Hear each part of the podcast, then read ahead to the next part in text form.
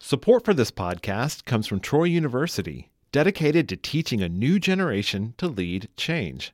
Information on leadership opportunities available to students from day one is at troy.edu/lead change.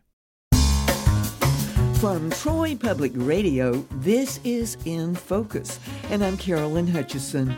People who are blind often use guide dogs, and today we have an update from Guide Dogs of America about their merger with Tender Loving Canines.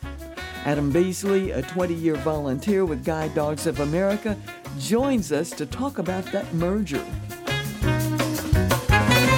Adam Beasley, so great to visit with you again by Skype from Enterprise, Alabama.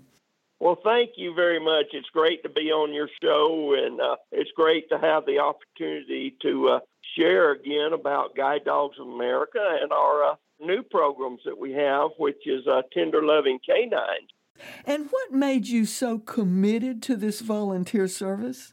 Well, I grew up in a town in South Florida where we had a uh, blind preacher. He never did have a guide dog, he just had a cane I wondered, you know, what would it have been like for him to have had a guide dog? How much better would his life have been? And I've just been really interested. In, and also, uh, I'm a member of the Machinist Union, and Guide Dogs of America was founded by the uh, Machinist Union. Didn't they have an officer who was also blind? Uh, yes. Guide Dogs of America has enlarged its scope of service. How has it done that? Tender Loving Canines merged into Guide Dogs of America two years ago. They're a part of our program now, and we now provide autism dogs for children. We provide PTSD dogs for uh, the veterans, and we provide facility dogs like for courthouses, schools, and for uh, hospitals all free of charge throughout the United States and Canada. I notice that your group is accredited by the Assistance Dogs International. Yes, we are accredited by them. It's really great to have that accreditation. People that receive our dogs come to our school to learn how to work with them, but we also have follow up support. So when they get home and have a problem with a skill they might have learned, we'll be right there for them, and that's all free of charge. Adam, how is the organization funded? Because I have been told that these guide dogs are worth thousands of dollars due to the extensive training that is needed. We're funded solely by donations. The cost of an average guide dog is around $65,000. That's all the uh, training and the uh, work that goes into a guide dog and we have wonderful people that raise our puppies up until it's time for them to come to the formal training. But all of that still costs money. We've been blessed since 1948 to have the funding through donations to be able to continue our programs. What does the law say about service dogs, guide dogs? Where can they go? A guide dog can go anywhere you and I can go, especially here in Alabama. I had the opportunity to help write the laws here in Alabama for service dogs and guide dogs. So a guide dog can go wherever you and I can go, and it's against the law to forbid them from going into places.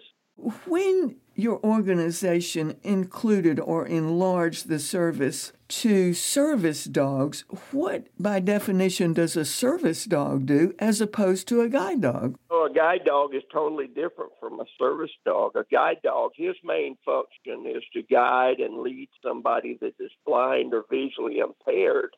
A service dog is for somebody that has other ailments other than being blind, you know. So a service dog, like for children with autism, that dog will uh, comfort that child.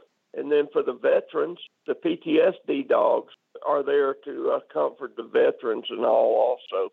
So there's a difference between a service dog and a uh, guide dog.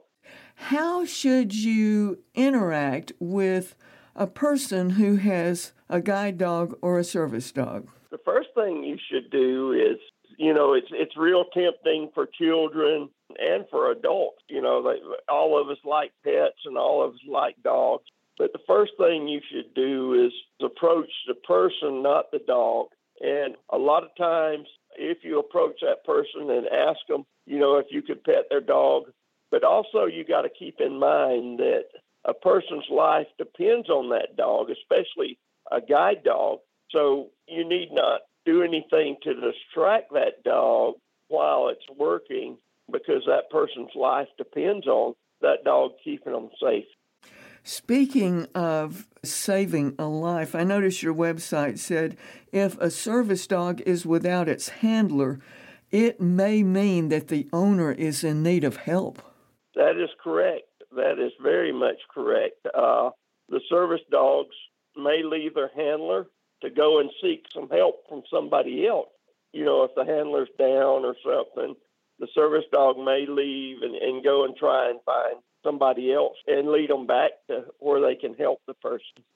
What if you have a dog and you get in the vicinity of a service dog? What should you do with your dog? First off, your dog should be on a leash. And in Alabama, it's against the law for a uh, a dog to interfere with the actions of a service dog or a guide dog. So you should keep your dog away from the service dog. If you come in contact with them, you should maybe go the other direction or walk a, a wide path away from them so you won't be interfering with the work that the uh, service dog is doing or distracting the service dog because that person's life may be depending on that dog. Why are so many of these dogs labs, Labradors? Well, we use labs. They're a very smart breed, and a lab is easy to train. They're very loyal to their masters. They just make great dogs for service dogs. We use labs, golden retrievers, and German shepherds, and we use the crossbreeds between labs and uh, golden retrievers also. Is there anything else you want your listeners to know about Guide Dogs of America now that it has expanded to encompass tender loving canines service dogs? Sure. I'd like to let my listeners know that we're out there for you. If you have a need of a service dog or a guide dog for your autistic child, or if you're a service member that happens to be suffering from PTSD, or if you're in a facility. We provided the Mobile District Attorney's Office, they have one of our dogs, and the Enterprise Alabama Police Department has one of our dogs working as a community service dog. But anyway, if you're in need of one of our dogs, visit our website, guidedogsofamerica.org. You can learn a lot about the uh, criteria for our service dogs. We have some great videos there the application process. You can do that right there on the uh, website. I'll be glad to uh, visit with you and, and, help you through the process. We're just out there to help people that are in need. And finally, where are the dogs trained? Our dogs are bred, raised, and trained in Sylmar, California. At our school, we have over 230 puppies born and raised there. At eight weeks old, they go out to people that voluntarily raise our puppies for us. They get the basic obedience training they need and uh, socialize them with people. And then at 18 months old, they come back into the school and start their formal guide dog training. Well, Adam, I want to thank you for this update by Skype on Guide Dogs of America and the Tender Loving Canines. This is making lives better. Well, thank you very much for having me. You'll find Guide Dogs America, Tender Loving Canines on Facebook too. And uh, when we have a graduation, we do a live stream on Facebook. You can watch the graduations there. Thank you so much for having me on your program and let me talk about something that, that I'm very passionate about and has very much blessed my life. That was Adam Beasley, longtime volunteer with Guide Dogs of America. More information can be found at the website guidedogsofamerica.org. Thanks for joining us today for In Focus, which is now a podcast wherever you get your podcasts. I'm Carolyn Hutchison, and this is listener supported Troy Public Radio.